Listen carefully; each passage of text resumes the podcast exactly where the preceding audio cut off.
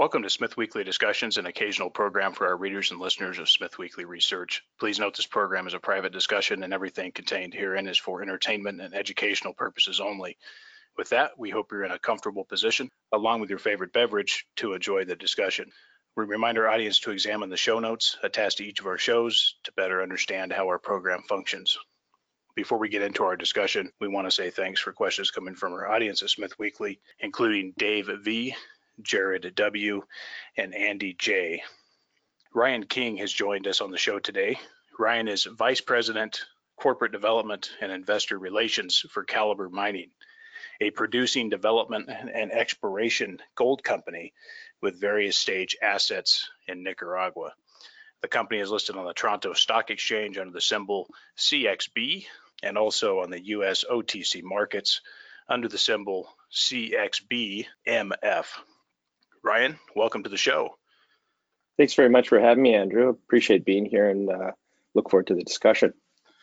Well, good to finally get you on, Ryan. I know we've been chatting for quite some time now, and uh, it's good to have Calibre finally on our show.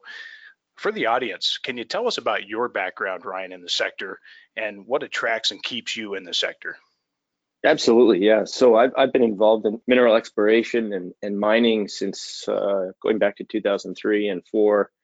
I made some good decisions along uh, that uh, experience and history, and made some poor decisions, as everybody has.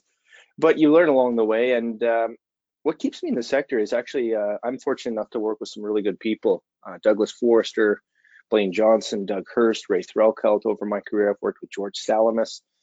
Um, and continuously, I come back to the quality of the people that I work with. But you know, Andrew, if I take a step back and I look at the sector, it's it's a, it, every year I feel like it's getting smaller and smaller of an investment sector for the general public. And to me, that kind of represents an opportunity in the sense that as it gets smaller, um, people identify the quality opportunities, and as it gets smaller, there's sort of a, I, I guess, a niche opportunity. And if you really sift through it, I think it was years ago I read a book that Warren Buffett said, get to know uh, a specific sector really, really well. And if you do that, you can you can be successful. And that, that's really my been my goal over the years. It's not bouncing around between various different sectors that pop up in the Vancouver um, small cap, early stage, um, I guess, entrepreneurial companies. For example, cannabis, uh, cryptocurrencies, and different things like that. That that can really detract people from from what their focus is. So yeah i guess it's that. It's also it's also the the metals complex themselves i think you know we consi- consistently and continually will always need metal that's coming out of the ground if you can responsibly and economically discover it advance it uh, and and sustainably and, and safely mine it then it's uh, it can be a really valuable uh, asset. So i mean gold copper silver all these different metals um, come and go with cycles but yeah, it's uh, it, it, it's it's really an interesting space to be in. Yes, absolutely, and some good points uh, that you bring up, and I think there's going to be continued opportunity here, and it's certainly not going away anytime soon. And as you highlight, if you can narrow down and stick with good management, um, that provides a good opportunity for the for the folks who can do that. And as the sector gets smaller, potentially you can get into a better pool as well. Mm-hmm. Um, so I think that's that's some good stuff you brought up. Can you speak to the Newmarket success for a moment, Ryan? Uh, going back a couple years, what were the key factors that led to success there? And then, have you been through your experience with this management team? Have there been some ventures that have not been a success yet, or just haven't worked? Yeah, absolutely. um, so first, we'll talk about Newmarket because that was our most recent success, and it was an incredible success for everybody that was involved you know, I, am going to step on a limb here and say a lot of times management teams get get incredibly lucky. Um, I, I feel that mineral exploration is as much an art as it is a science. When we step back, I'm, look, I'm not a geologist, but so often there are clear scientific signatures that show um, excellent uh, discovery potential, expansion potential, and they don't pan out for whatever reason, the vein kinked when it should have jogged. For whatever reason, uh, an un unbeknownst fault has come through and displaced a huge portion of mineralization. There's just so many factors involved in earth sciences. But, you know, uh, with Newmarket, we identified an opportunity that had lack of exploration dollars, near mine exploration dollars spent on numerous targets. And it wasn't at the fault of management that was currently running the company at the time. It was just a function of the of the environment that we were in, in the sense that gold price had been coming down, uh, the assets, the, the the operating cash flow assets being at that time Stawell, Fosterville, and Cosmo weren't performing as well. Grade wasn't reconciling well recoveries were poor, therefore operating cash flow was poor, and therefore they didn't have the excess capital to invest in exploration. So it was 2013 we started the vehicle Newmarket Gold. You know, and, and it was it was led by Douglas Forrester, Blaine Johnson, Doug Hurst, Raymond Threlkeld, all of which had numerous, numerous years of experience, uh, not only in the capital markets and engineering, but also geology. So it, it you know, we had looked at, I'm going to say hundreds of opportunities, whether it be early stage exploration, uh, advanced stage exploration, development to production. And it, and it was this opportunity that that was brought to us, and therefore this opportunity that we went on and and uh, and, and acquired. And it largely was due to the numerous exploration um, geological opportunities in front of us. It wasn't just one, you know, target. It was it was, I'm going to say 10 to 15 targets at each of the mines that hadn't been drilled that presented opportunity for resource expansion and potentially new discoveries. And yet, if you look at the history of those assets, they had performed uh, relatively well. Fosterville, not as much. You know, it was the Stawell mine, it was the Fosterville mine, and Cosmo mine, and and and uh, you know, if I look through uh, history, it was we we we we acquired Crocodile Gold and, and merged it with Newmarket Gold. We raised $25 million, which at the time was incredibly difficult. The summer of 2015, I think the day before we announced the deal, gold price dropped 50 to $60. So, you know, in those headwinds, it's incredibly challenging to raise equity for a new gold venture, even especially a gold venture that had been uh, not successful, not successful in the sense that it wasn't generating good cash. Uh, you know, it was losing money grade was was going down, uh, double refractory, which uh, recoveries were poor. So, but uh, you know, through the due diligence that Doug Hurst, Ray Threlkeld, Doug Forrester, and others performed, they they recognized that it looked like a, a, really good opportunity for some potential geological success. And so we closed the deal. Uh, the board actually put 10, no, probably 11 or 12 million of the of the of the 25 million dollars into the equity so that that in itself, I think people should step back and really recognize when management and board put significant amount of capital to work in a venture. I mean, it, it, it's it's a self motivator. You know, everything is a self motivator, and when you look at that, um, it's it's a very good sign for the sector when when people are putting their own money in. They say, you know, I'm starting a new business but I'm putting my own money to work here because I really believe, and based on my experience, I really see an opportunity here. So I think that's an important factor. But not to digress too much, but I, I will say that, you know, as we got in there and started to drill, we had success at each of the mines, albeit some better than others. But uh, but it was it was the the team there that I think identified the opportunity. They saw the numerous targets, were able to raise enough capital uh, to to go back in and drill a number of those targets. And really, since since 2015, you know, I think our, our first announcement was probably Q4 of 2015, where we started to get into some high grade material uh, down down plunge from where we're currently mining at Fosterville, and that really shifted everything. It was a different type of mineralization. It was more free gold. Uh, we changed the mill, um, and therefore the rest is history and and then and then really what happened out of that is is because we had the exploration success, the stock started to perform well. It attracted investors like Eric Sprott, who who became a very significant shareholder in the company.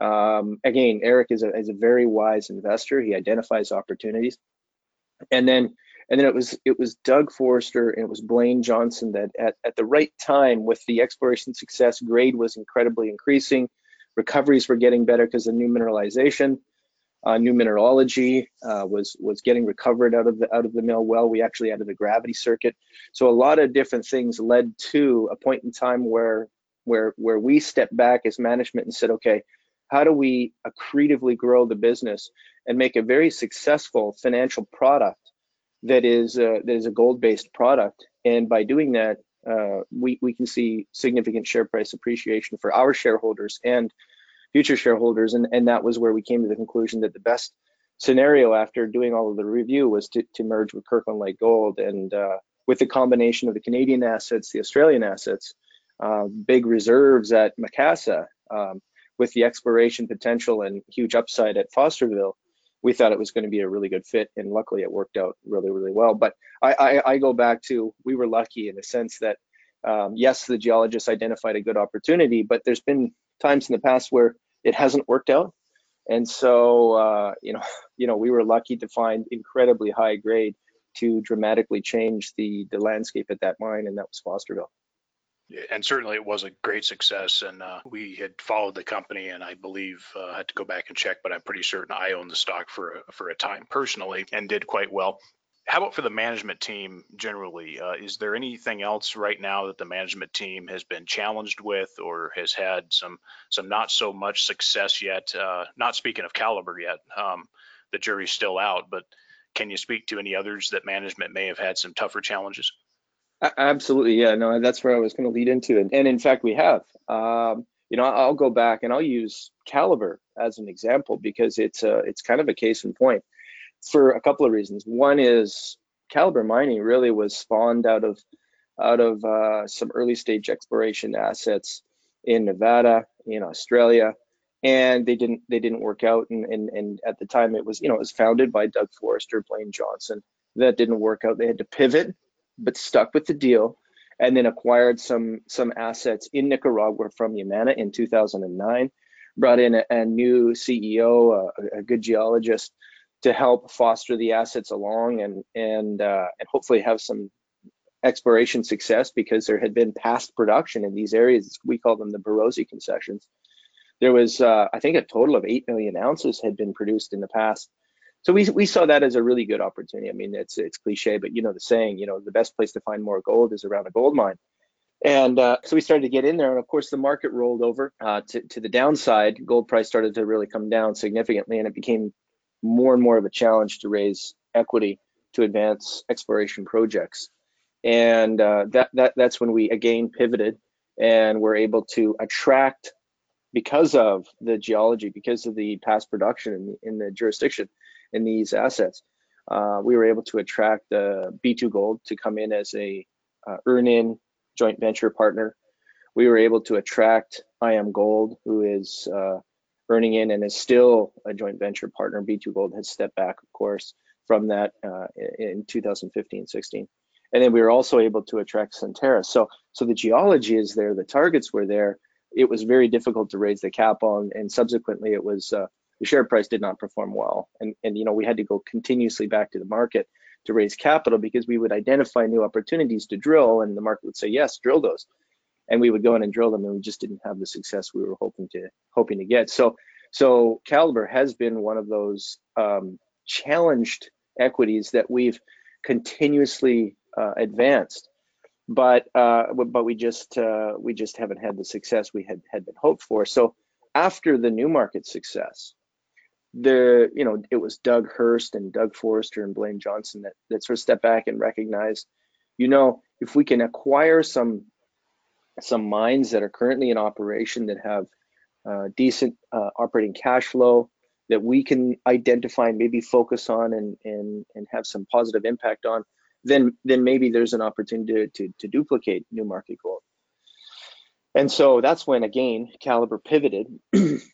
We we uh, we rolled the stock back 10 for 1 which was which was not fun. You know we every one of us in the company has put significant amount of capital into the equity and never sold a share and uh, so for me that was that was a setback that was a challenge because uh, not only being a, a, member of the team for a number of years but also putting a lot of my own hard-earned money in that it's tough to swallow but you stick with the deal you know we consistently stuck with the deal and again we had to pivot again to to try and find a way to make it successful and here we are today. We've we've pivoted. We've raised the hundred million dollars. We've we've got cash flowing operations in Nicaragua, and then that'll lead us to further exploration and hopefully some exploration success. But putting Calibre aside for a second, I know we'll talk more about that. Putting that aside, I've been involved in a company called Terrane Metals, which took quite a long time, a big copper gold porphyry in British Columbia. You, know, you talk about different jurisdictions, and, and British Columbia is a challenging one from a permitting perspective. Uh, very challenging in BC to get projects permitted, and it took us six, I think almost six years from the time we acquired the asset when when Goldcorp and Barrick took over Placer Dome to the time that we got an EIA approved from you know and, and in BC you have to get a provincial and a federal and it was just eh, and so many other hoops and whistles to go through. We finally got that permitted and then of course we sold that. But it took a long time and you know share price went up and it went way way down. But the point is we stuck with it again and, and eventually sold that company to to uh, Thompson Creek, which was acquired by Centerra. One one I'll say that I've been involved with that's been a challenge uh, was called Edgewater Exploration, and and some of your listeners may remember it, some may not. Uh, the CEO George Salamis and, and myself and Doug Forrester and Blaine Johnson, we acquired the asset in Spain from Lundin Mining, uh, a great looking small gold project one one million ounces. Uh, we we raised uh, I think a total over the over the life of the that we had the asset 50 or 60 70 million dollars and put about 40 to 50 into the asset. Drilling uh, uh engineering work permitting work social work you name it. Uh, you know this this is an asset that was away from any bodies of water. This was an asset that was in, the, in, the, in a rural area uh, you know farming area uh, not impacted by any houses, nothing like that. We got it right to the finish line. Uh, we are almost done a, a, a, feasibility study, a final feasibility study, and the, and the government stopped us from advancing that project. So, you know, I would I would say maybe not necessarily management's fault. However, it was one that didn't succeed that we would have hoped would have succeeded because it was a good looking project with 1.7 million ounces of gold that we had grown it to and and done all the work. So so actually, in fact, that one is still in a in a uh, international arbitration suit with uh, with the government of, of, Spain, and we're waiting for the outcome of that. So there's there's just a few examples, right, of of successes and failures, and and uh, and we we just keep pushing forward. That's good stuff. And Spain, boy, I mean, you think BC's bad? Spain's got to be terrible for a jurisdiction. you know, it, yeah. I mean, I, I I go back to that, and I, and when we were there back in 2010, 11, and 12, it was incredible how welcoming they were. I mean, there's a lot of copper mines there. There's there's a lot of mining that happens in Spain. However, you know, I I, I don't know what it was, but you know, with 20% unemployment, they were looking at all different avenues for jobs. We were in a fast track in permitting. There were so many things that were working in our favor, and then, you know, you spend all this money and you get to the finish line, and they just put their hands up and said, no, no, no, no, not here very odd. There, I know there some difficulties with a uranium company trying to get a mine permitted, built, and just one problem after another. Um, not an ideal jurisdiction in my view. I, I haven't had a high opinion of Spain uh, for jurisdiction for mining uh, ever. So let's talk a little bit about uh, the broad market for natural resources, Ryan. Just stepping out a little bit um, to the gold market.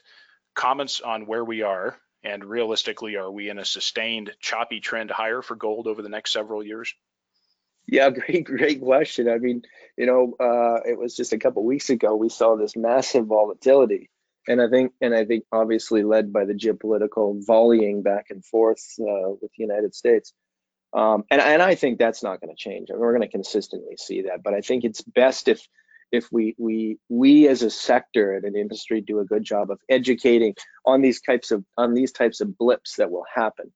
I mean, I, I try to pull back from that a little bit and say, well, you know, this, this isn't fundamental. I mean, gold in itself really isn't fundamental, but this isn't fundamental because you've got all this geopolitical uncertainty happening, and uh, and and for sure you're going to see gold price spike on that. And so let's just wait until that sort of subsides and, and comes down, in which case it, it has been, but you know, not as probably uh, not as much as people would have potentially thought. And I think that speaks to where we are in the in the macroeconomic landscape in in the sense that it's not just the United States, it's not just Canada, it's it's it's so many different countries around the world that are that are having uh, fiscal issues. Uh, You're not seeing the economic growth you would hope for. The quantitative easing that had that had been put to work by the by the different um, by the different banks uh, ha- hasn't hasn't been well, it's been successful, I think, to some degree, but it, now we're at a point in time. What else is going to be used to try and stimulate the economy? And, and there's not a lot of other uh, not, not a lot of other options other than interest rates and different things. But but so I I I don't see the massive amount of resistance on the gold price. I mean, it's always going to be there because it doesn't yield a, a coupon or, or have interest. But but I, I do see, you know, this is this is probably the new norm, you know, between 14 and, and 1500 dollar plus gold. And and I think, you know, myself, I, I can only see it going higher, not not not violently higher. Like you're not going to see, I don't think 5,000 or 10,000, but you know, I think somebody somebody said at one point in time, it, you know, the price of gold is like a fine suit. You go up and buy a fine suit, you know, equate it to inflation. What is the price of a fine suit today versus 10 years ago versus 20? And you can probably correlate that fairly accurately to the price of gold. Whereas what does a fine suit cost today? You know, you can you can debate that. You know, it's probably somewhere between fifteen hundred and and two thousand dollars, right? Uh, Canadian, anyways. Uh, but but but so putting that aside, I, I would say you know you're probably going to see this relative equal valuation uh, to inflation and the price of gold, and is is it, it, you know I, I think I think also a contributing factor here is the massive amounts of debt that uh, are just going to probably get continuously worse um, because people have this lifestyle now that they don't want to go away from, and uh, and how are you going to get out of that problem? I don't know, uh, but it but it's it's it's contributing to the gold price, and I think it's the biggest contributor to the gold price. And once these uh, U.S. stocks kind of start to roll over and slow down, it's inevitable. It will happen. We don't know the timing, of course, but when that happens, you know, when the strength of the U.S. dollar slows down a bit, uh, I think you know you're really going to see some positive impacts on the gold price. Um, you know, so e even though it's uh, hard to say what and how and and what that will mean, but I think it's going to happen but I think it's just going to go slow and steady, and yeah, it'll be volatile. But um, and so it's it's it's it's it's educating all investors that just be careful with this because you know you know it, it it's it's been uh, it's been challenging to say the least, especially over the last you know I talk specifically about gold. It's over the last five, six, seven, eight years in the gold space, uh, and so people have lost a lot of money. Thoughts on other precious metals and base metals, Ryan? Well, you know, I'm gonna, I'm gonna go to uranium for a second. At some point in time, that's gotta that's gotta start to really see a, a, a bigger impact on price positively because, it, you know, I, I think with the world going to get getting away from oil and getting into different energy sources, that that's got to be a, a you know a significant commodity that that the world starts looking at more and more in time. I, I'm not at all uh, really specifically intelligent in, in that sector, of that commodity. So I can't speak too intelligently, of course, about it. But um, and then you know, taking a step back, copper is going to be a big one. I think we're going to see a massive run in copper soon. It's going to take some time as we work through the the economies and the and the situation that we're in. But but uh, you know, copper is a big one. There really hasn't been any new significant large copper deposits, and they're all getting mined out. It's getting lower and lower grades. So you know you're going to have to have uh, a, a, decent price to start mining it uh, economically. You know, one that sort of caught me by surprise over the recently is is um, is palladium. It's it's been it's been having a pretty significant run, but uh, and and I'm sure largely due again to the to the supply demand situation. But yeah, I mean, uh, there's lots you could point to, and and I think for me probably the biggest one longer term will be copper. It it'll be it'll be a commodity that we well when you look at um, you know even cobalt, but when you look at these uh, uh, the way the world is going with respect to electric vehicles and uh, down this electric path, uh, you you know copper is is going to be needed so much more. I, I saw a presentation by Robert Friedland. Uh, of course, you got to be careful with your wallet when you watch those because you want to go and buy a stock right after. But uh, but he, he he made an incredible point on copper and how how it, it, it it's just so important to to the world and and to the economy that uh, if anyone hasn't seen his presentation, which is probably about an hour and a half long on copper and 10 minutes long on on his on his companies but but but it, he proves the point and he's got a lot of facts and statistics to back it up so so you can see why it's so important well, we're certainly big fans of uranium um, and also copper. Uh, Ivanhoe's been a long time holding for us, and, and we've done well. And Ivanhoe's just nice because it's kind of a, in some respects, it's kind of a one-stop shop because of their suite of metals that they do have. But certainly, gold as well fits in there quite well for us, and uh, so it is going to be a interesting couple years ahead, Ryan. Well, let's talk about Calibre. So this company has transformed substantially over the past six, eight months. Can you tell us about the transaction with B2 Gold and why management sees value in B2's old Nicaragua assets? Well, I guess just a little bit on the transaction. Uh, uh you know, again, I kind of go back to the Newmarket success in the sense that it was it was the acquisition of cash flowing assets, and the best place to find more gold is around a gold mine. And we'd been operating, albeit as an exploration company in Nicaragua for 10, 10 plus years. So we were we were aware of the jurisdiction. We knew the rules and regulations in terms of permitting for drill pads and social licenses, etc.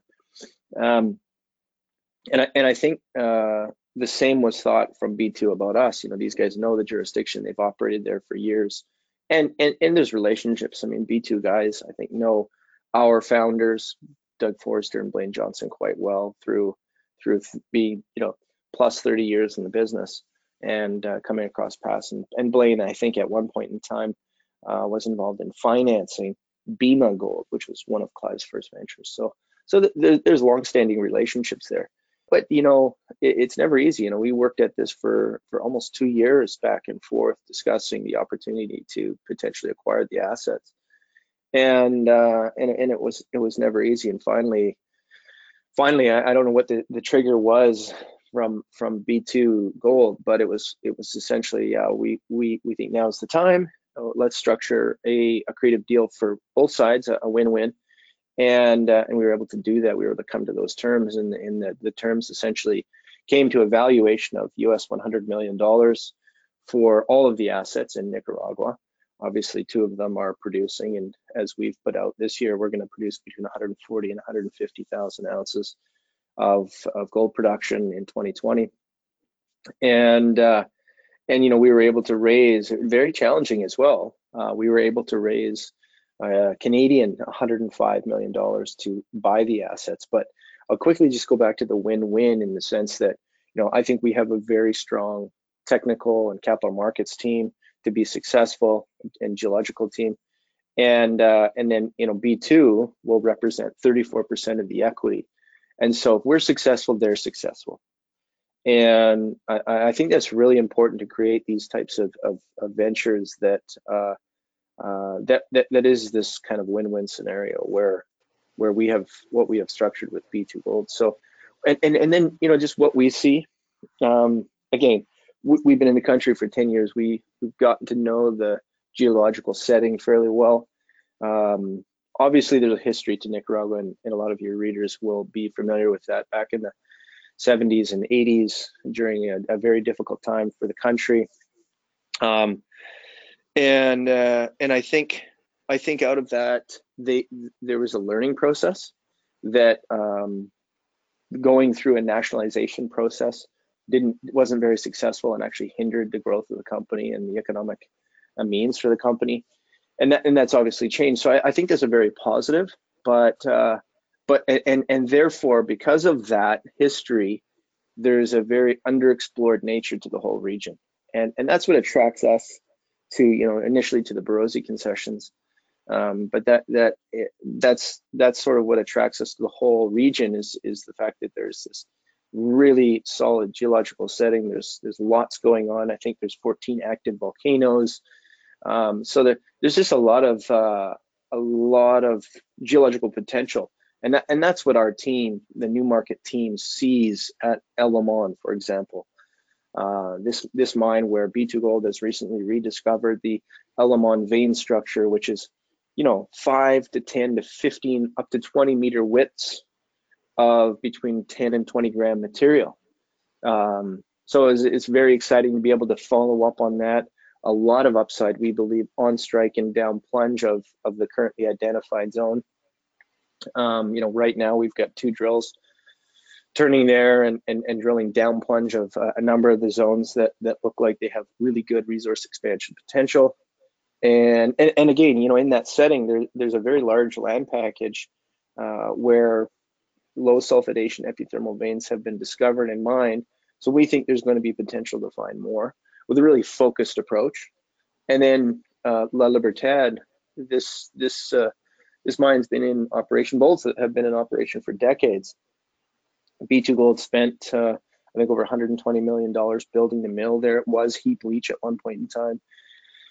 Building a building a very robust 2.2 million ton per annum uh, processing mill. Um, and so and so there's there's a lot of good opportunity because today that mill is is only running at about 1.6 million tons per annum capacity. Uh, and so the capital has been sunk.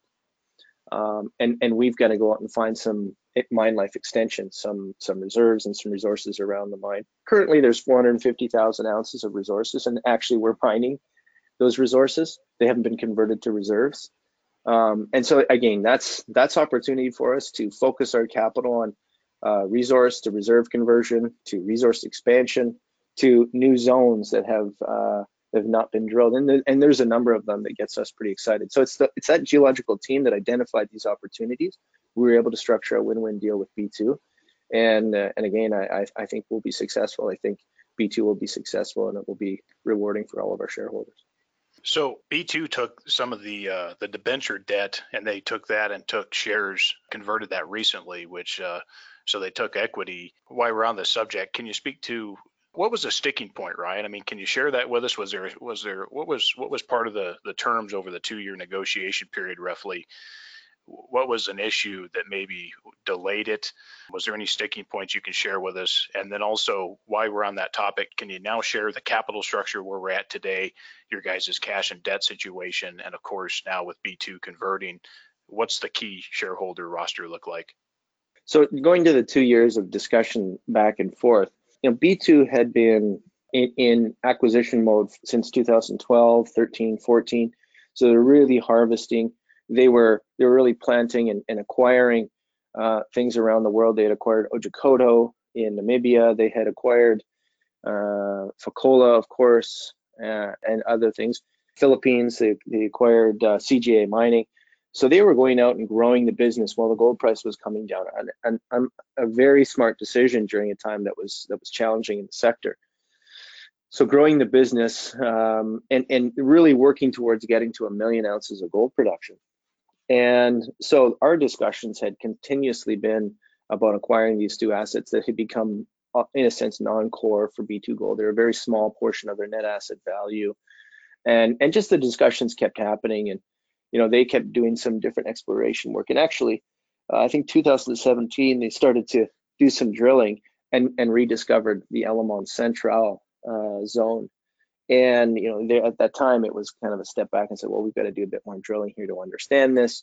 Um, but also it represents, you know, 150,000 ounces of, of, production to us.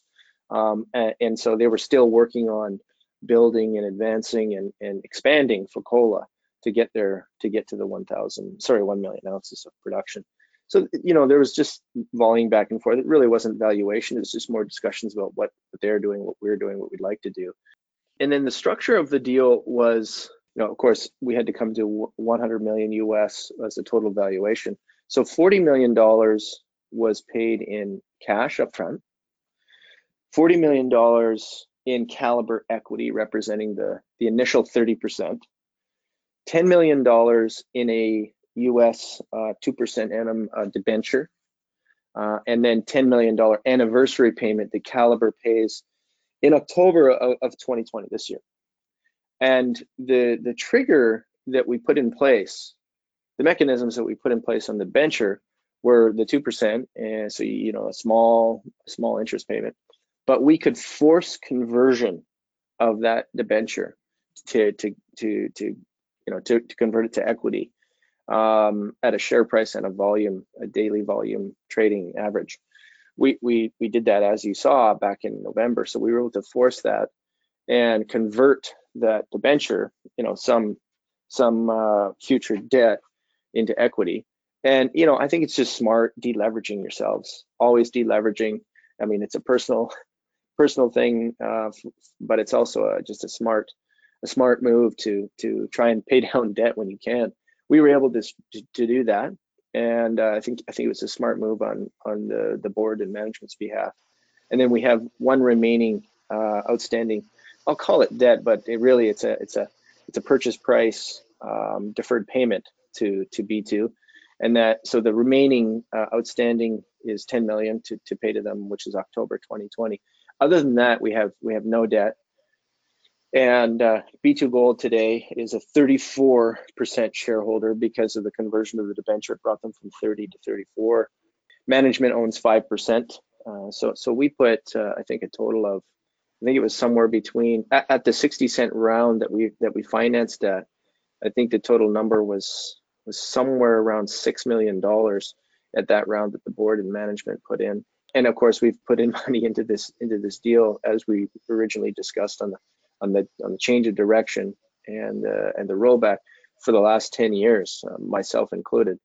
So our average cost base is actually higher than than the 60 cents but we felt look now we're changing the the this the, the direction of the business completely. We think this is a great new opportunity and so we'll, we'll put some more capital into into the company. And so you know we're around 5% Lukas Lundin owns 4% uh, institutions own between 30 and 35 percent, and, and retails between 20 and 25 percent um, from various relationships and contacts we've had over the years. Um, we have right now, uh, I think we announced our preliminary cash balance of 32.9 million dollars, and we, we, think that uh, you know 2020 is going to be a big year, a big a big year of investment into these assets. You know, we're going to be doing 13 million dollars. That's our initial view, uh, 13 million dollars of drilling. But of course, along the way, if you if you have success, you know you're gonna you're gonna really start to drill that off um, with lots of drills, and it could be an exciting time. So we're testing a number of different targets at both mines, uh, and and that's where the 13 million is spread out. It's largely focused, actually, probably 80% plus is focused at La Libertad because of the, the the very limited mine life there and and but also because of the number of undrilled targets that have been identified so so that's pretty pretty exciting for us. Well, uh, I want to ask you about the plans for 2020. A number of things here. Have you guys prioritized? Obviously, uh, at this point, you guys are allocating capital to the highest priority targets to delineate more value, I suspect, and that that includes obviously uh, La Libertad, and then uh, the uh, the Pavon uh, target, and then also you guys still have some JVs going will the old assets up in the northern part of the country will those be looked at for full and open JVs? Um, what's the status with those, and what's going to be the priority? And then along with that, Ryan, if you can keep track here, what is management's plan as far as the capital that you guys do have, the cash flow that will be coming in from production? Do you guys see a need at this point to raise capital in the market any further? What's the status on that? And then finally, any further acquisitions? Are you guys looking at acquisitions uh, in 2020? Okay, I'll try my best here. Remember all those questions. We'll start first with uh, with the targets and, and where the capital is going now. You know, so first and foremost, we we have four drills right now turning at La Libertad in the Libertad district. That that includes uh, the main Libertad area. Um, you know, I'm going to say that that zone, uh, that 20 kilometer plus zone around the current operating underground mines of Jabali Underground, Jabali Antenna, and um, and San Juan that that are operating now right around the mill. And again, that's you know within 20 kilometers. Then you've got this uh, new concession area that well, I wouldn't say new concession area, but concession area for uh, a nearby, probably about as the crow flies, about 35 kilometers away from uh, the Libertad concessions that that we call the Amalia uh, concessions and and there's a number of targets that have been identified. There will be more. It's a it's a it's a whole new region and district for us. Um, but we've got one drill turning there on some really really exciting targets that uh, haven't been drilled. Uh, good work done by B2 Gold. Uh, we've recently been able to uh, get exploration permits to drill that. You know stuff like six meters of seven grams, five meters of of 78 grams. These are trenches, so really high priority high grade golden soil anomalies and targets that, that we're following up on.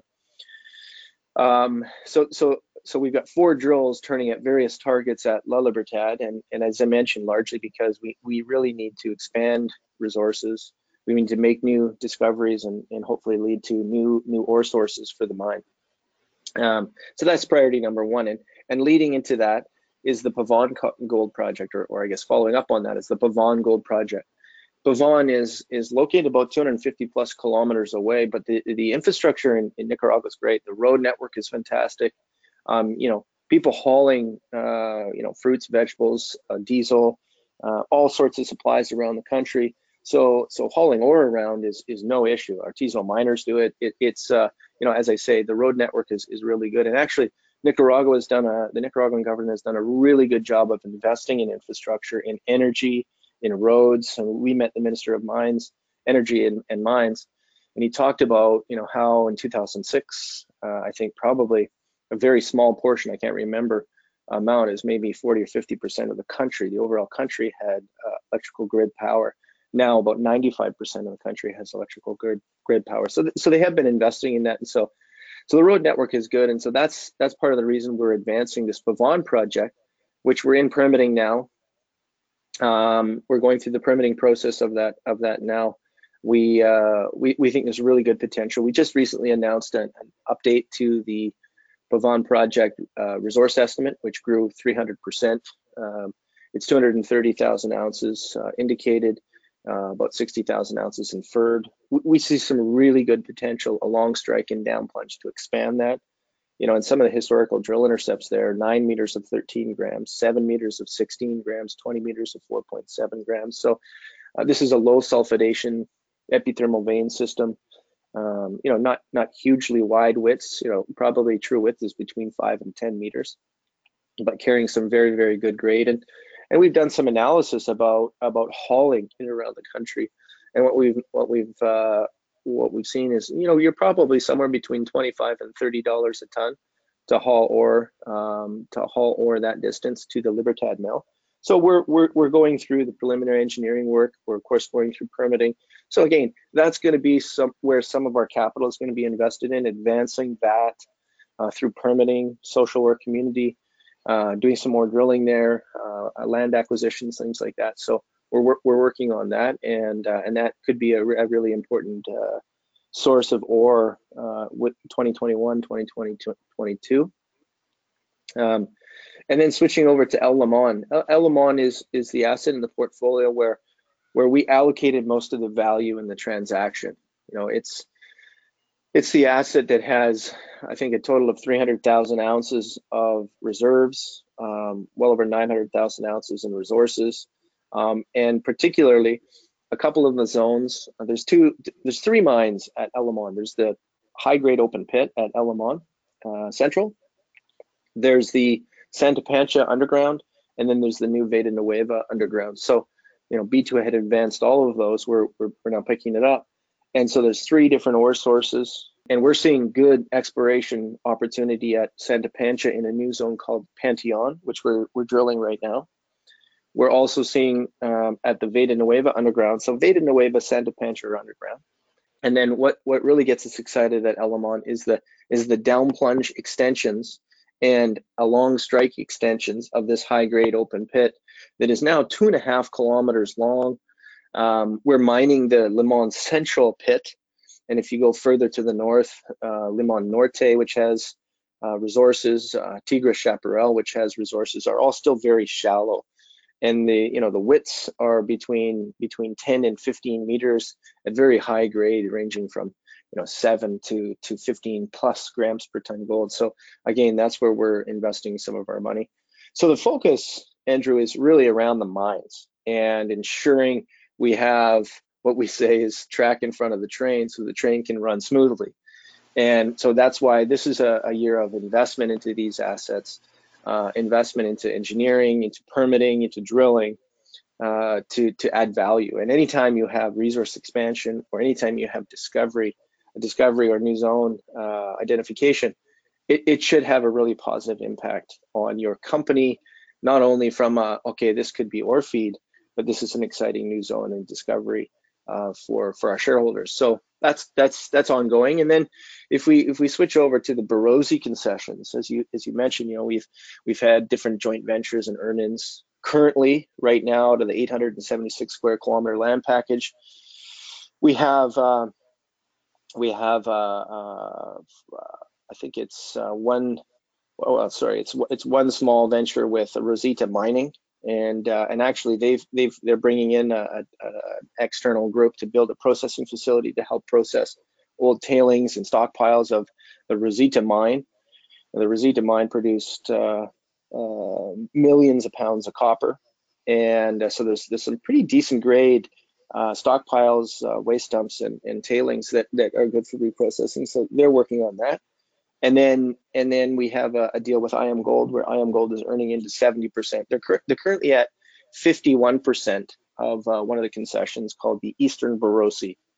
The Eastern Borosi out of the 876 square kilometers, I believe about 170 square kilometers. And, and these are, again, these are very specific geologically. They're, they're low sulfidation epithermal veins. We've discovered over the last six, seven, eight years, uh, high grade shoots of gold and silver predominantly. We've had some zones that are very high grade silver, some zones that are very high grade gold. Uh, we've we've outlined about 800,000 uh, ounces there now. These are sh small, shallow, high grade pits, and then would it would extend uh, to underground. And we we, we think, uh, along with IAMGOLD that there's good opportunity to continue to expand that. And so I think this year they're also spending um, some money to earn into that 70%. So this year they'll get to 70% and then we'll make a decision about a joint venture going forward and how that's structured. So there will be some money spent up there uh, by IAMGOLD this year. Uh, but but outside of that, you know, we've got uh, we've got a very large 256 square kilometer land package um, in the Siuna district. That that was an area where where Centerra was a joint venture partner they've uh, uh, i mean last year we announced that they they stepped back from that and they stepped back from a number of the different earn-in agreements they had around the world to focus on their uh, operations. And uh, we had some good success with them. Um, you know what, what, what was done was they would blanket the whole area with uh, uh, soil sampling rock sampling go in and drill a couple of the higher priority anomalies you know one or two or three holes and then go to the next one and go to the next one. So we, we think there's some really good opportunity within that uh, work that they did. So they spent, I think, a total of about nine million dollars, and then converted that into equity, and and and they took, I think the the final number was two million uh, shares of equity. So uh, a good, I think, a, a, good outcome for Calibre. Even though they're not advancing the project, we get it back 100%. They have a small royalty, it's one percent, and some equity. So uh, we are, in fact, looking for new partners up in the Borosi concessions. We think our focus and our best use of capital is around the mines in Pavon and and down uh, down in the uh, the Pacific region. So yeah, we're we're actively looking for that. We've got some early stages expressions of interest and some that have advanced a bit, but um, don't know what what will come out of that quite yet. But some really attractive targets. You know, it was back in 2012 when we had uh, B2Gold as an earn-in partner, they were spending money earning in. Calibre's the operator and always has been the operator for all of the the partners. We were earning, uh, we we were doing some work on a what looked like a pretty interesting bulk tonnage system. We were getting some good grades and widths and trenches, so we decided to drill a project called Primavera. And uh, with B2, we we built we we drilled it and, and we we drilled into a, a fantastic right at surface discovery of a, a copper gold porphyry system. And, and that yielded some incredible geological exploration success right from surface. I think we drilled one of our best holes was 280 meters of, of 0.8 gold and, and 0.3 copper and very classic porphyry mineralization. So everyone got very excited because you know you find something like this, this can be a, a very significant game changer we continued along and, and in back in 2012 and 13 we i think we drilled a total of 30 holes and it was quickly identified that a large fault had come through post mineralization and displaced a huge amount of the of the of the zone. And it's either down plunge it's either up and eroded away or a long strike we, we don't know yet. We've we've done some additional work calibre has over the last number of years identifying different targets and often porphyries cluster so uh, so that's exciting, and we've we've got we've done some airborne work. We've we've done some uh, soil sampling and, and trenching and and uh, rock sampling work to identify a bunch of new targets. We've got a a slew of of new targets to drill, but we uh, really haven't done much work on that. So yeah, it, it, it's it's continuing to do that early stage work up there, uh, identifying new opportunities, and I, I think I think uh, you know the the goal up there would be to bring in a new partner so that we can focus on our assets down to the south. Ryan, I want to want to have you cover just a couple of things going back to what I asked before and just expanding a little bit. There are a few other companies in Nicaragua advancing assets. One notable advanced project is Condor's La India project. Thoughts on Condor Gold, and then can you go back to the cash flow situation and does Calibre see a need to do financing given where you guys are at now and what you've completed? And then is the management team looking at acquisitions in Nicaragua or even outside of Nicaragua at this point? Yeah, great question. Obviously, we, we know Condor uh, being in the country, not too far away from the El Limon mine.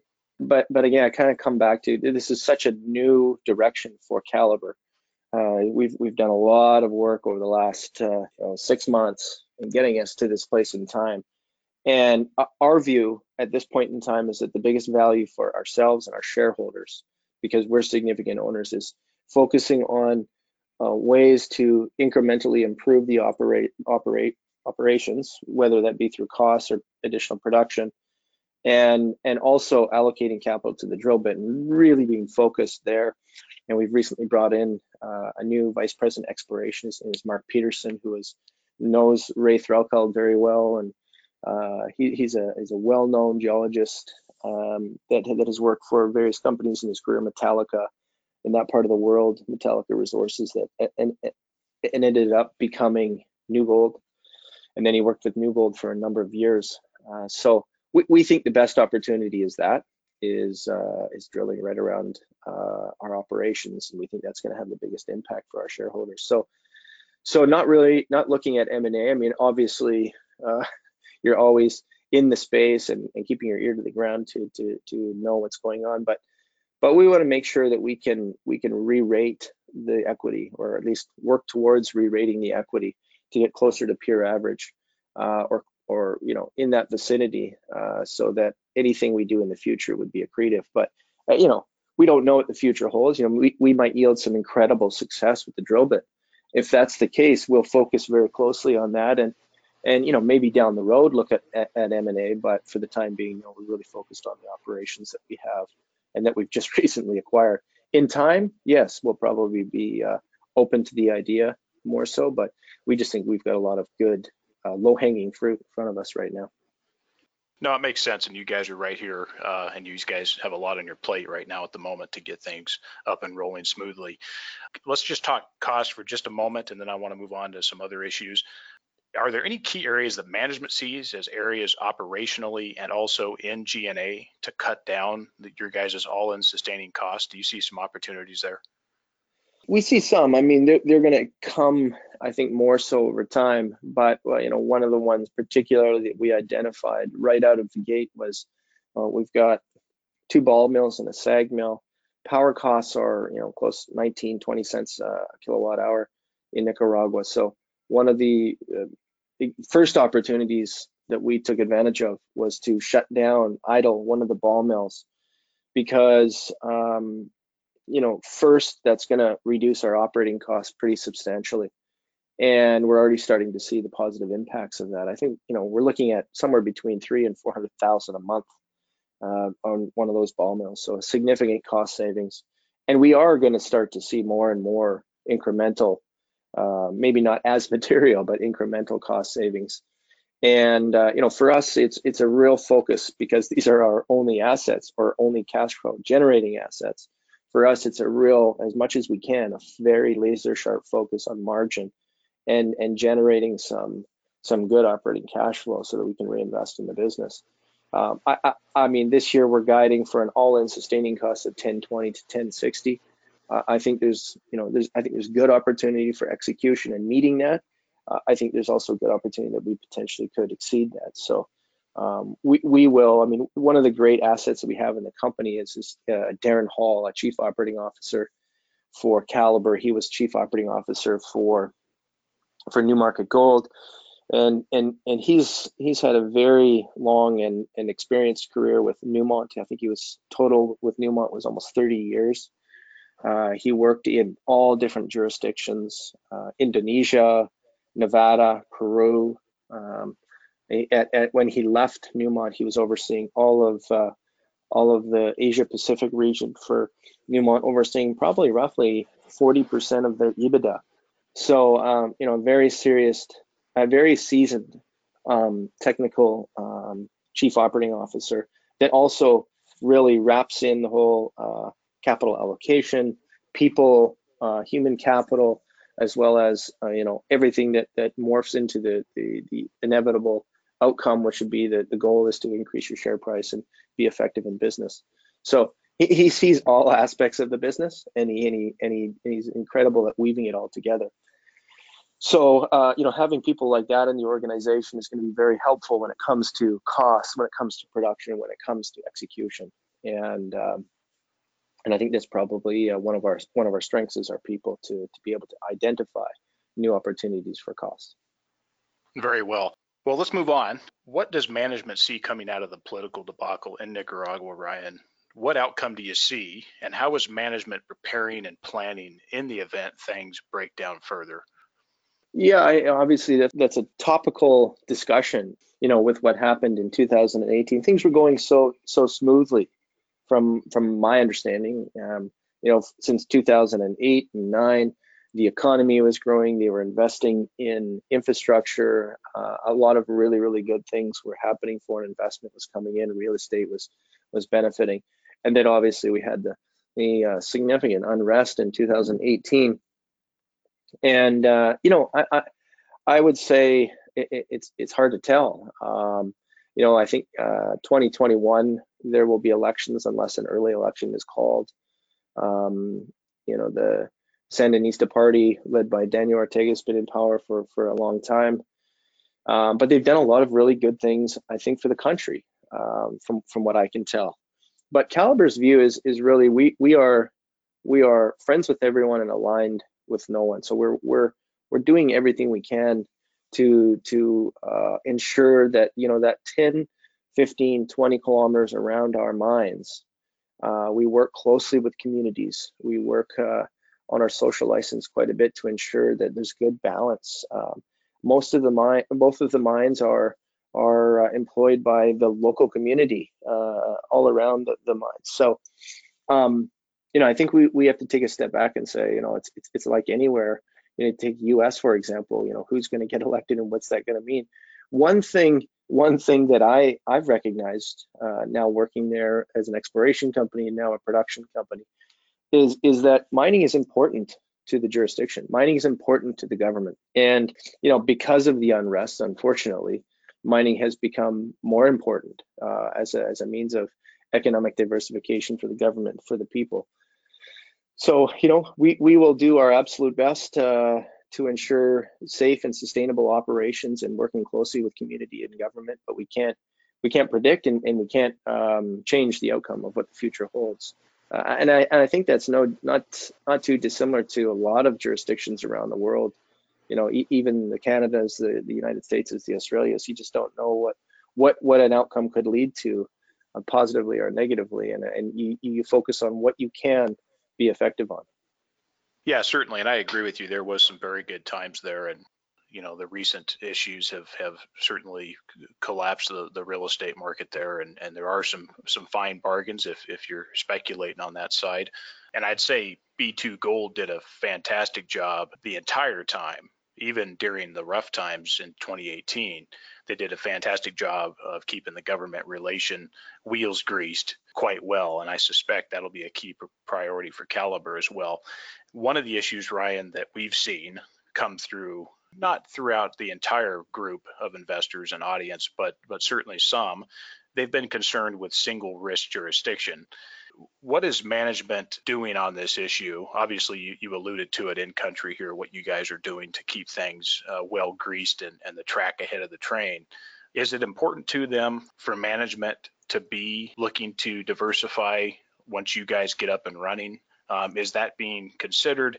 And if so, what areas, what jurisdictions are you guys potentially looking at? Are you going to stay in Central America or look beyond? Really good question. And I also have heard that single asset, single jurisdictional risk is is top of mind for for retail, but but a lot of institutions as well. Where we, we've been we've heard that uh, um, over the last six and, and 12 months. Very valid points, and and and I, I I see that myself. What what are we doing? You know, at this point in time, we're we're solely focused on what we can do with the assets right now, and and drilling around the assets um, and targets that we've identified. So that that's our sole focus right now we understand uh, that you know we may not be a fit for a particular investor that's looking for less risk uh, for for a multi-asset, uh, multi-jurisdictional base. At some point in time, do we think we'll get there? Probably, yeah. Um, but it's really going to be be uh, a step-by-step evaluation. It's going to be really a, a we we would like to see ourselves in say two to three years in two to three jurisdictions. But first and foremost, we we have to just focus on the assets and uh, you know, as I say, uh, it just may not be a fit at this time for for some investors. For some, they'd like to get into things a little earlier, back a team that has been successful, uh, back a team that has uh, you know done a lot of due diligence and and and review of not only assets themselves but jurisdiction. So so I, I think from that standpoint, at some point in time, when the time makes sense, we we would look to to grow our our asset base outside of the country and, and just evaluate all the opportunities on the table. It's not just going to be, okay, we're only going to be looking in one specific jurisdiction. You know, I think I think we'd have to look at what is going to be the most accretive on a on a cash flow or a free cash flow per share basis benefit to us ourselves and our shareholders to to sustain and grow the business. I think it's good you pointed those out. I, I think first of all, you know, you guys in Nicaragua are one of the largest taxpayers. You guys are mm-hmm. certainly a, a, large employer, but from a tax perspective, you guys pay a lot of taxes to the government there because you guys have substantial operations in the country. And also, this is your cash flow source, so mm-hmm. you, you can't upgrade and expand without without that cash flow. So I completely understand the position. What is the end goal for Calibre, Ryan? Uh, is it to build out some value as a mid-tier producer and grow with a pipeline with increasing production to become a sustaining mining operator? Or is management ultimately looking for a buyout similar to that of Newmarket? it's a great question. You know, five years ago, I, I, would have, if you asked me that question about Calibre five years ago or, or so, I would have said, make a new discovery and a buyout. you know, as as you all know, I, I mean, as a lot of your readers know that that's a part of our business. And uh, you know, you either go down the path of production, um, acquisition to you know, because you're always you're always depleting your assets, so you have to find more. If you can't find more through your own means of exploration, drilling, and discovery, you have to acquire it to sustain your production, and it's a it's an ongoing circle. So uh, with with that in mind, what is Calibre's uh, end goal? I think it's hard to define the end goal without knowing what we know today, and and that would be you know what what are what are the the drill results going to yield. Um, but I think philosophically as a company, we we um, you know the view is to build a strong cash flow generating, a well run gold mining business, but a but a financial product that would get included into indexes and ETFs. Look, at if we were to make some significant discoveries like Newmarket Gold, you know, you start to become the belle of the ball and look at ways of how you can grow on an EV per ounce basis, on a resource per ounce basis, on a market cap per ounce basis, and various things. And you go through the analysis and you say, okay, if, if we merged with X, we could become that type of a company. Or if we if we stood alone and we acquired X, you could become that company. So it's hard to define that, but I think we'd like to grow the business. But at the end of the day, we're going to do whatever's best for our shareholders. We're, we're going to do whatever's best for for the shareholders of the company to, to make the, the best return for our shareholders. And, um, and we'll go through uh, various processes along the way. But, uh, but you know, uh, I, I think it's hard to define that. And I, I think if companies do define that early, then you have to be careful with that because then there's this social internal social aspect that um, they don't want to leave or but so we have to be flexible in that environment to ensure that, you know, if we're making an acquisition, it's not because we, you know, want want to keep jobs and ourselves, keep ourselves employed or whatever. We we have to make sure we make uh, smart decisions, reviewed closely, so that so that we can, you know, at the end at the end of the day, see a share price higher than what it was before. Uh, and I think that's a challenge in this business is, you know, you get to a certain size and then you have to grow, you have to acquire. And, you know, we've seen the, the falls from grace in, in numerous different um, uh, organizations that, that were very, very high and have come down uh, over the years. And, you know, some of that is due to the price of gold, but some of that is just poor decision making. And, and, and we'll do our best to try and stay away from that and learn from the last 10 years. But uh, yeah, at the end of the day, we're lucky to work with, uh, you know, the board who's very active and engaged and, uh, and large shareholders themselves. So they really take a vested interest in the direction of the company, where we're going, how we're going to get there, and or if we decide to merge and step back ourselves and somebody else runs runs the company. So it's hard to say. Appreciate that information, Ryan, and certainly we support the company. Uh, it's a recommendation over here at Smith Weekly Research and has been for well uh, going on two years. So we're certainly here and we certainly support what the management team is doing there. Just wrapping up here, Ryan, uh, real quick. We've seen recently a number of companies uh, that have been in a couple hundred million market cap range. Equinox Gold earlier, Maverix Metals, etc.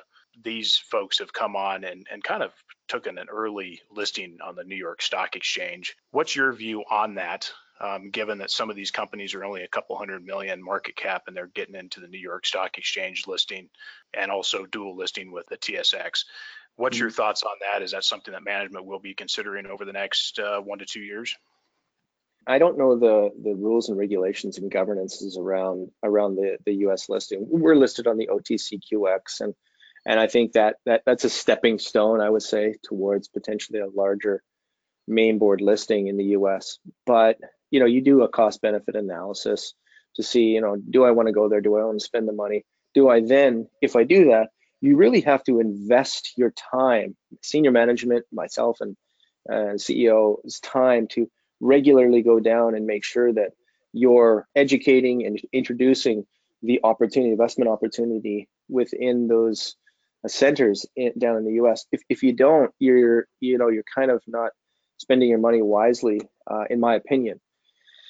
Um, so so it, it, will be definitely something that we review in the future with the volatility in the space, or at least the historical volatility in the space with regards to the gold price up and down and and, and hard to map out.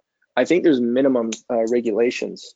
Uh, I think it might be minimum share price regulations that, uh, that you have to be careful with. Um, yes. And and you know taking that into consideration, I, I think that would be something that we would review. But you you definitely open yourself up uh, by a main board listing in the U.S. to a lot, well, I think a lot more liabilities, but but a lot more um, investor awareness, uh, a lot more of an investor uh, base that uh, you know they're the largest uh, sector in the world looking for investments, and so therefore I think it's definitely a it could be a, an opportunity to review pretty closely and see if it's a it's a value add. We haven't made any decisions there yet. Um, but it could be something, as you said, as you know, if the company decides to grow and get bigger, um, there there would be a, a, value to that, I'm sure, uh, to attract um, and and make it easier for investors in the United States wanting some gold exposure to have a, a locally listed entity. So yeah, we, we, we would consider that in the future. I've been actually been surprised by the trend, Ryan, that uh, that these companies are actually doing a little bit earlier than I thought that they would do it, and it mm-hmm. seems to be kind of around that half a billion market cap area that they've been jumping on ship there with the, the New York Stock Exchange. But certainly mm-hmm. it's something to look at, and as you guys clear some of the current food off your plate and, and look for more of the dessert stuff uh, later on. For potential investors who are listening, Ryan, why should they take a hard look at Calibre Mining now? So, so in my opinion, I think we've done an effective job since we acquired the assets. You know, we've raised capital. Uh, we raised 100 million in a, in a in a difficult market, in a market where people are starting to say, oh, maybe there is a higher gold price environment. I'll take a step back and I'll say, from a macro perspective, you, you really have to take a view on uh, the metal that we mine, and that's gold. if your view is negative, then we're probably not for you. If your if your view is positive, a lot of times, um, all companies in the sector will, you know, if they're executing on their business, will have a positive uh, reaction to the price of gold increasing. Obviously, that means your top line revenue is going to be higher. And if you can be, again, effective with your business and hit the numbers that you've guided for, then uh, then you can definitely generate some some uh, positive cash. So there, there's that macro perspective first. I think that we're very focused on this, and we see good opportunity. When I look at you know different charts, it's it's really hard to look at a chart and say, okay, you're undervalued, you're going to get there. It's it's really okay if these guys see opportunity, where are they investing? And we're investing a large portion of our capital into drilling. And you know, our board, most of our board have found, discovered, uh, expanded, and mined probably in the in excess of 100 million ounces uh, in their careers around the world. So when those guys say, "Hey, we like what we see, and we think there's good opportunity to expand resources based on what's been discovered and and uh, and found historically," so yeah, long-winded answer here, but uh, but if you a you like the the sector, you like the the price of gold, and you think it's going higher, uh, and b new company on a relative basis versus our peers, I think you know we we we screen well. I, I think I think with that, and and the fact that we have six drills turning right now, uh, four at La Libertad, two at the El Limon mine, and so one of the things I, I, would say that's important for investors to watch out for is slow, uh, less communicative companies that um, you know don't have a lot of news. It starts to get lost in in the competitive nature of of all the new uh, and additional investment opportunities. If a company comes out and says, "Hey, we're going to have a news release every two to three weeks, drill results, financial earnings, you name it, et cetera, et cetera," that that becomes like a book you know in a sense that you read on a chapter by chapter basis and it stays at the top of your mind and the more that it uh, gets out there uh, the more that people start looking at it a little bit closer the more that maybe people start investing in it so that's one of the things that i like about our opportunity today is that is that we we feel that we're going to be executable we're going to be able to execute and meet our number guidance we think there's good opportunities for additional ore sources like pavon and we'll be advancing permitting and engineering there, and as well the discovery potential and resource expansion potential, I, I think is pretty phenomenal. And having six drills turning almost 50,000 meters of, of drilling, and that potentially could increase. That's the base. That's the base minimum. So I think a lot of activity, no shortage of, of news flow this year could be really exciting. Very well. And how can the audience reach out and learn more about Calibre Mining? Yeah, so pretty easy. Our, our website, Calibre mining.com, C A L I B R E mining.com. My information is on there. You can click there and, and click through to, to me by email or, or phone. I would recommend that. I mean, our website is probably very, probably the first place you want to go to to read uh, news releases, to read information on the projects, to read our presentation. And so it's it's important to do good due diligence and then uh, and have discussions with not only your friends but people like yourselves andrew who have been working in the space for a long time i always caution people you know if you read something and you feel like it's a good opportunity and you're new to the sector don't just jump in you really have to take a step back talk to people talk to different newsletters or analysts or people that know the space well to get opinions and to get educated on the sector before making any sort of investments otherwise you, can you can lose a lot of money uh, in this space. You have to be really careful. Well, Brian, really appreciate you coming on to talk Calibre Mining, and we are looking forward to having you back again to update. Excellent. Look forward to it. And thank you very much for the time today, Andrew. It's an exciting story, Calibre Mining, and, and you do a very good job of identifying opportunities, and you've done so for a long time. So I appreciate you having us on the show.